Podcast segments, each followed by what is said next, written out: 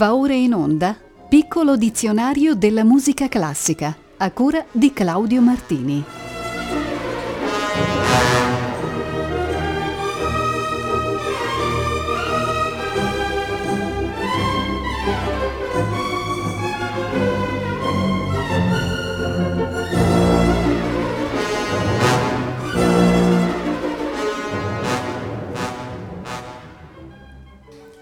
Puntata odierna, cari ascoltatrici e cari ascoltatori, inizia dal vocabolo spagnolo fandango, una danza di coppia sul ritmo tre quarti o sei ottavi, accompagnata con nacchere e chitarra e a volte cantata. I romantici lo immaginavano discendere da un antico ballo sensuale dell'antica Grecia. Del resto, già lo scrittore di satire Giovenale cita il testarum crepitus, schioccare le nacchere, usate come cimbali o piattelli per dita.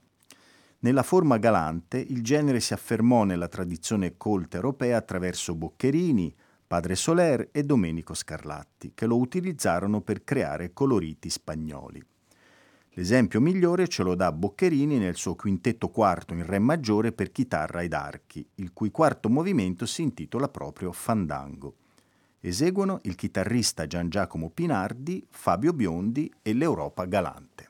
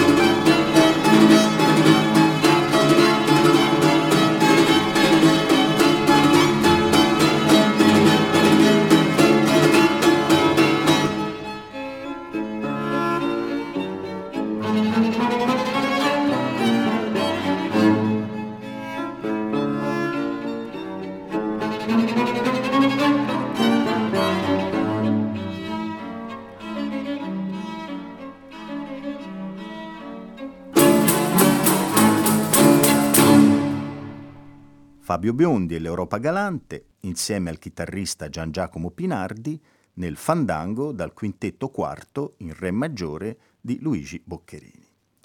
Segue adesso il termine fandanghio, piccolo fandango, una delle derivazioni più viva e gioiosa originaria dell'Andalusia. Joaquin Turina ne ha scritto uno assai celebre nel 1926.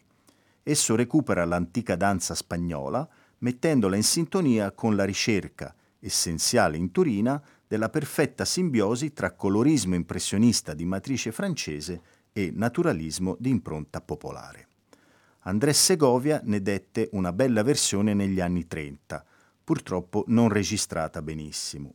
Nei tempi moderni si distingue l'incisione di Franz Alasch.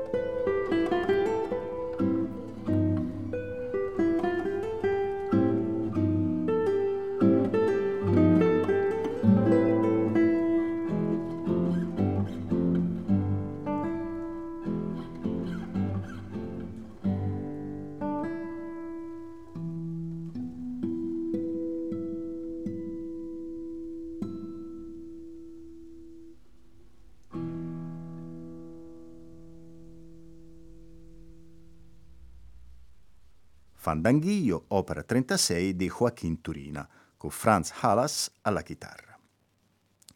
Arriviamo adesso a fanfara, lemma dal doppio significato. Il primo è quello di banda musicale, per lo più militare, composta da fiati e percussioni. Le musiche delle fanfare sono costituite da brevi ritornelli o melodie marziali e solenni, se accompagnano cortei o parate, o arie popolari se ritmano la marcia delle truppe.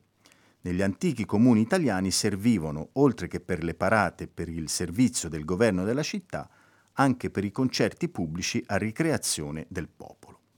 La fanfara più celebre in Italia è quella dei bersaglieri e noi l'ascoltiamo in uno dei suoi brani più tipici, ossia Flick Flock, composto nel 1862 da Pietro Luigi Hertel e arrangiata da Raffaele Cuconato.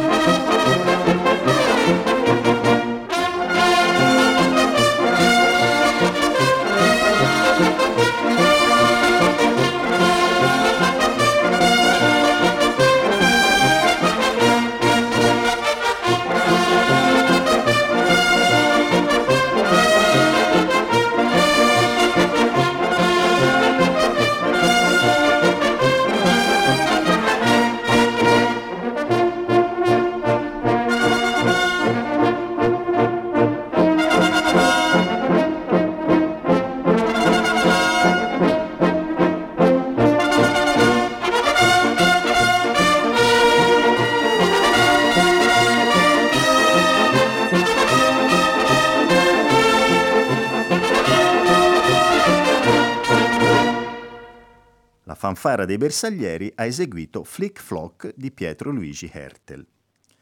Si chiama fanfara anche la composizione musicale creata per la banda di ottoni.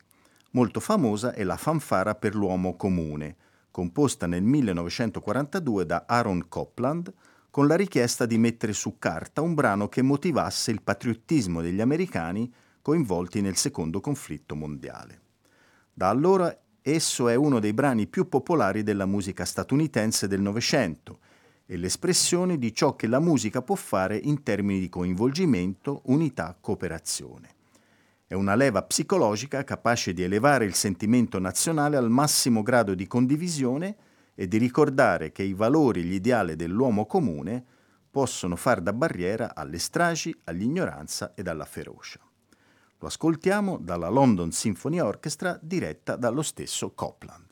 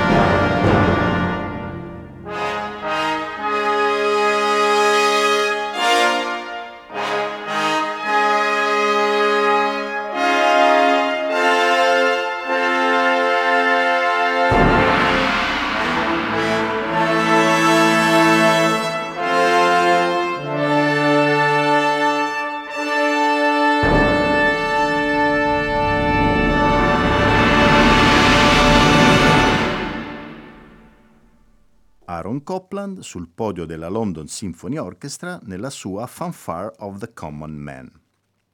Incontriamo ora uno dei termini più belli della musica classica, ossia fantasia.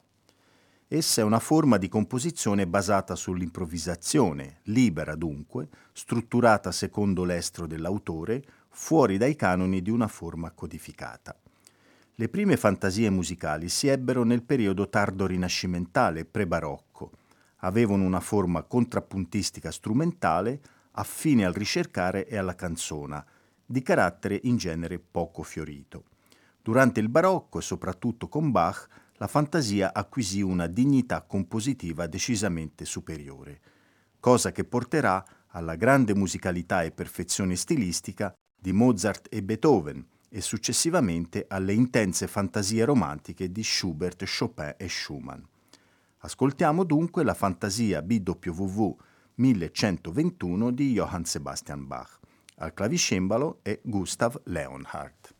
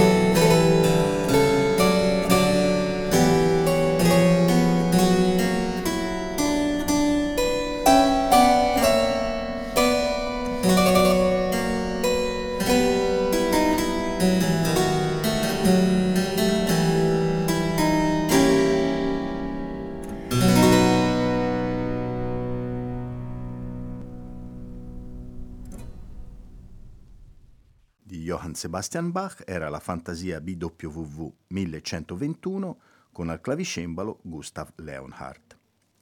Nata come forma solistica, la fantasia ha avuto anche una storia orchestrale, come dimostra la bellissima Fantasia para un gentilombre di Joaquín Rodrigo. Di fatto, un concerto per chitarra fu composta nel 1954 su richiesta di Andrés Segovia, evidentemente il gentiluomo di cui parla il titolo. Segovia stesso lo inaugurò nel marzo 1958 a San Francisco. La fantasia è costruita su quattro movimenti, a loro volta basati su sei brevi danze del compositore seicentesco Gaspar Sanz.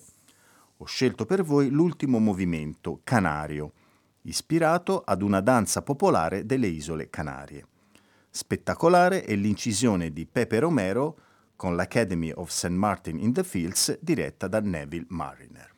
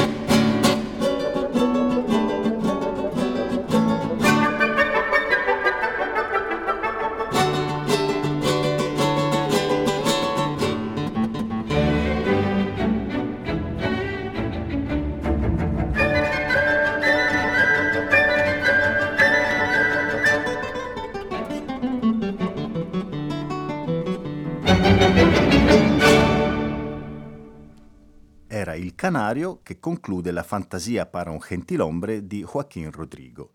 Pepe Romero chitarra, Neville Mariner sul podio dell'Academy of St. Martin in the Fields. Dopo fantasia abbiamo fantasioso, ossia ricco di estro, dotato di fervida immaginazione oppure anche stravagante, imprevedibile, bizzarro. Ho trovato questa indicazione in un brano composto dal pianista messicano Mario Ruiz Armengol, vissuto tra il 1914 ed il 2002. Egli, che veniva soprannominato Mr. Harmony perfino da Duke Ellington, diventò famoso per i suoi tanti bolero e per le sue 19 danze cubane. La decima di queste ultime si intitola dunque Fantasiosa ed il suo andamento corrisponde perfettamente all'ispirazione libera ed inafferrabile che ci aspettiamo. Eccovala nella interpretazione di Edgar Dorantes.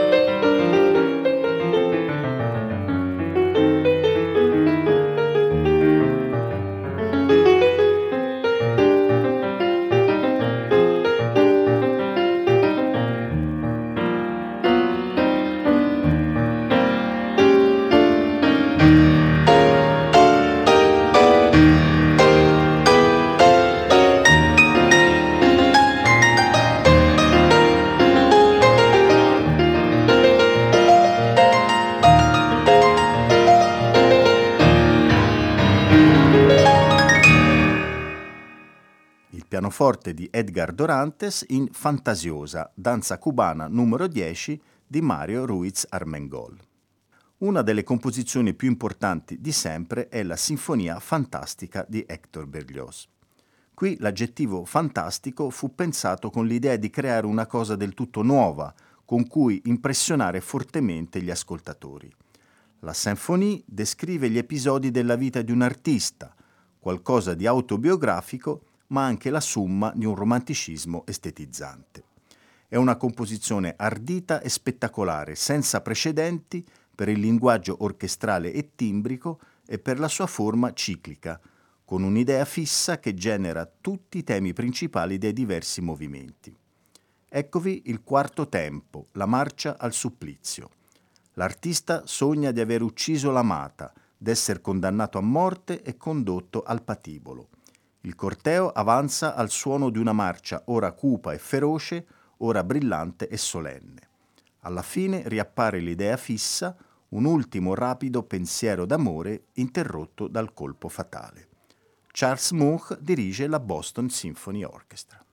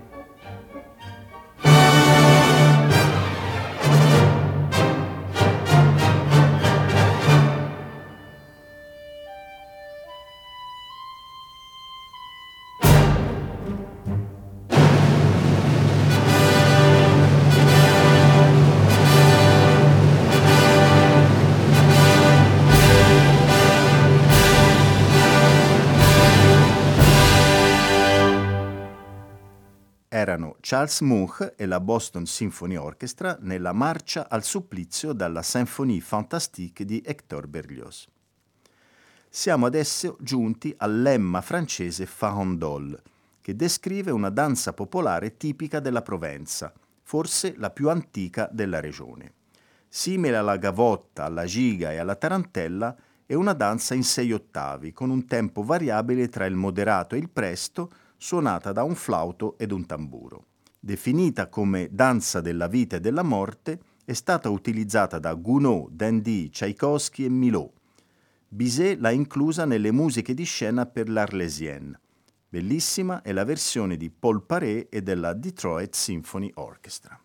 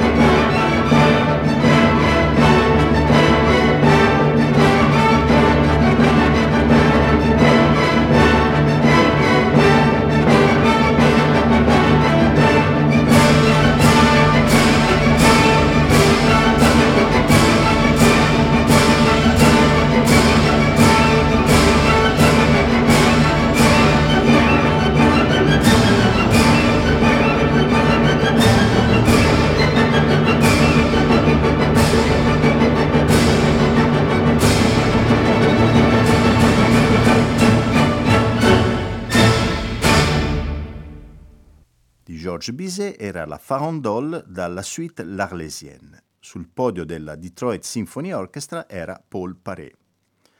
Voltiamo pagina ed analizziamo il vocabolo farsa, genere operistico diffuso tra fine Settecento e primo Ottocento principalmente a Venezia e Napoli. Era solitamente un'opera di carattere buffo in un solo atto, talora rappresentata insieme a balletti destinata a teatri minori, era caratterizzata da un andamento veloce, da concertati con recitativi più corti, dall'assenza quasi totale di cori e dallo scarso mutamento delle scene. Il più importante compositore di farse fu senza dubbio Gioacchino Rossini e una delle sue più belle è La cambiale di matrimonio del 1810. Ascoltate l'ultima scena con l'immancabile lieto fine. La cambiale sarà girata a beneficio del giovane Edoardo e il consueto allegro rondò sancirà l'esito felice della farsa.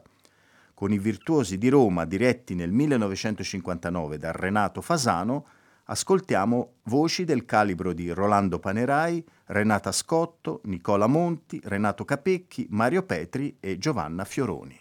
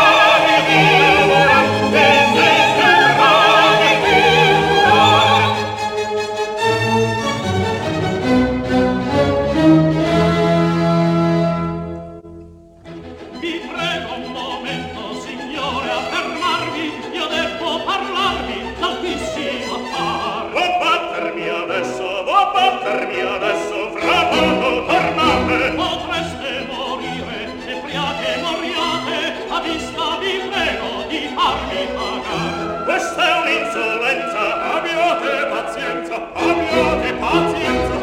Ehi Norton quell'uomo ha vista spicciate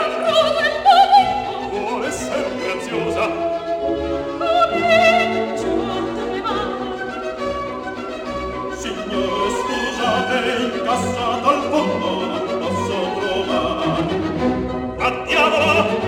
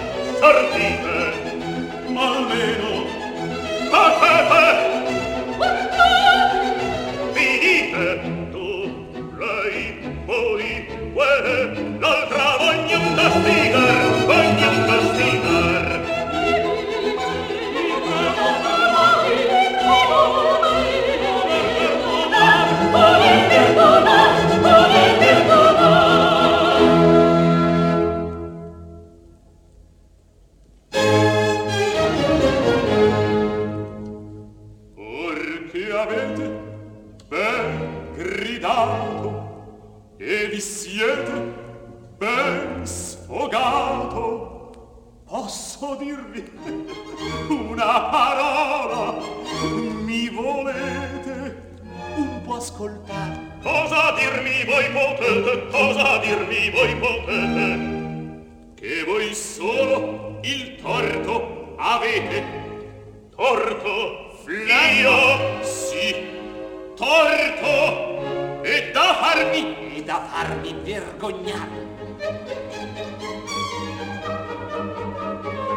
figlio un capitano e sforzato ipotecato bodegato ma zitto ho appena incominciato io poteva protestarvi e alla borsa danneggiarvi. Ma zitto flemma lasciatemi parlare ho scoperto un acquirente e via senza perder niente ho girato la cambiare e ceduto il capitale che fu portare in capo a un anno un nipote vi farà. La mia figlia è un computista e capelli portavista. Ma zitto!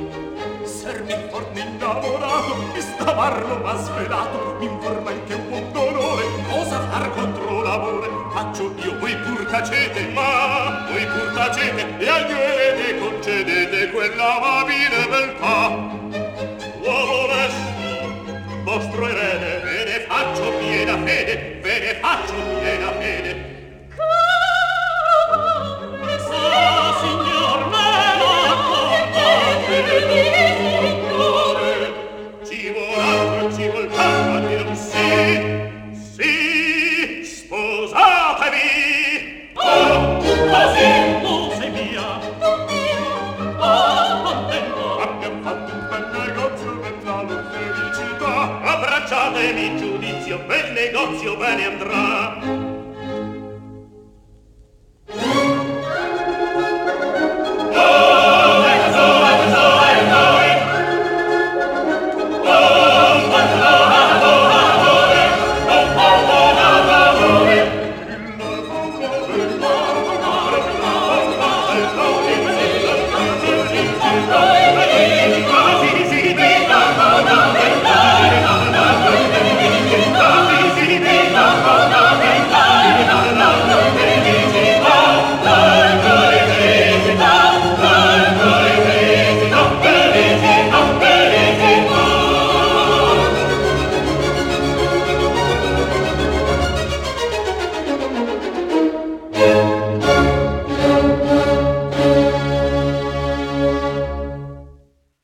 Cambiale di matrimonio di Gioacchino Rossini erano le scene conclusive, interpretate da Renato Panerai, Renata Scotto e gli altri membri del cast, con Renato Fasano alla guida dei virtuosi di Roma.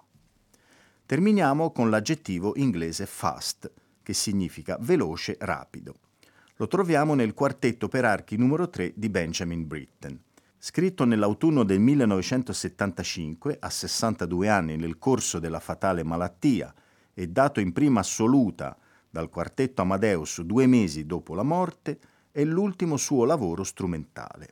Il quarto movimento, burlesque fast con fuoco, ricorda con il ritmo reiterato e tagliente lo stile di Bartok, cui Britten guardava con estremo interesse.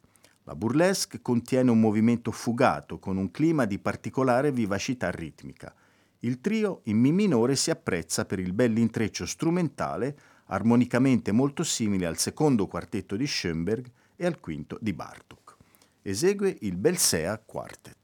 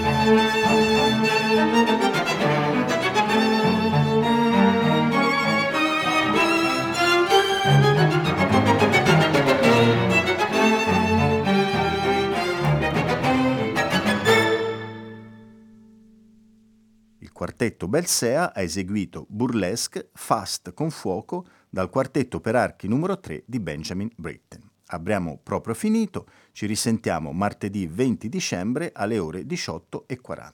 A tutte e tutti voi un buon proseguimento di ascolto con i programmi di Rete Toscana Classica.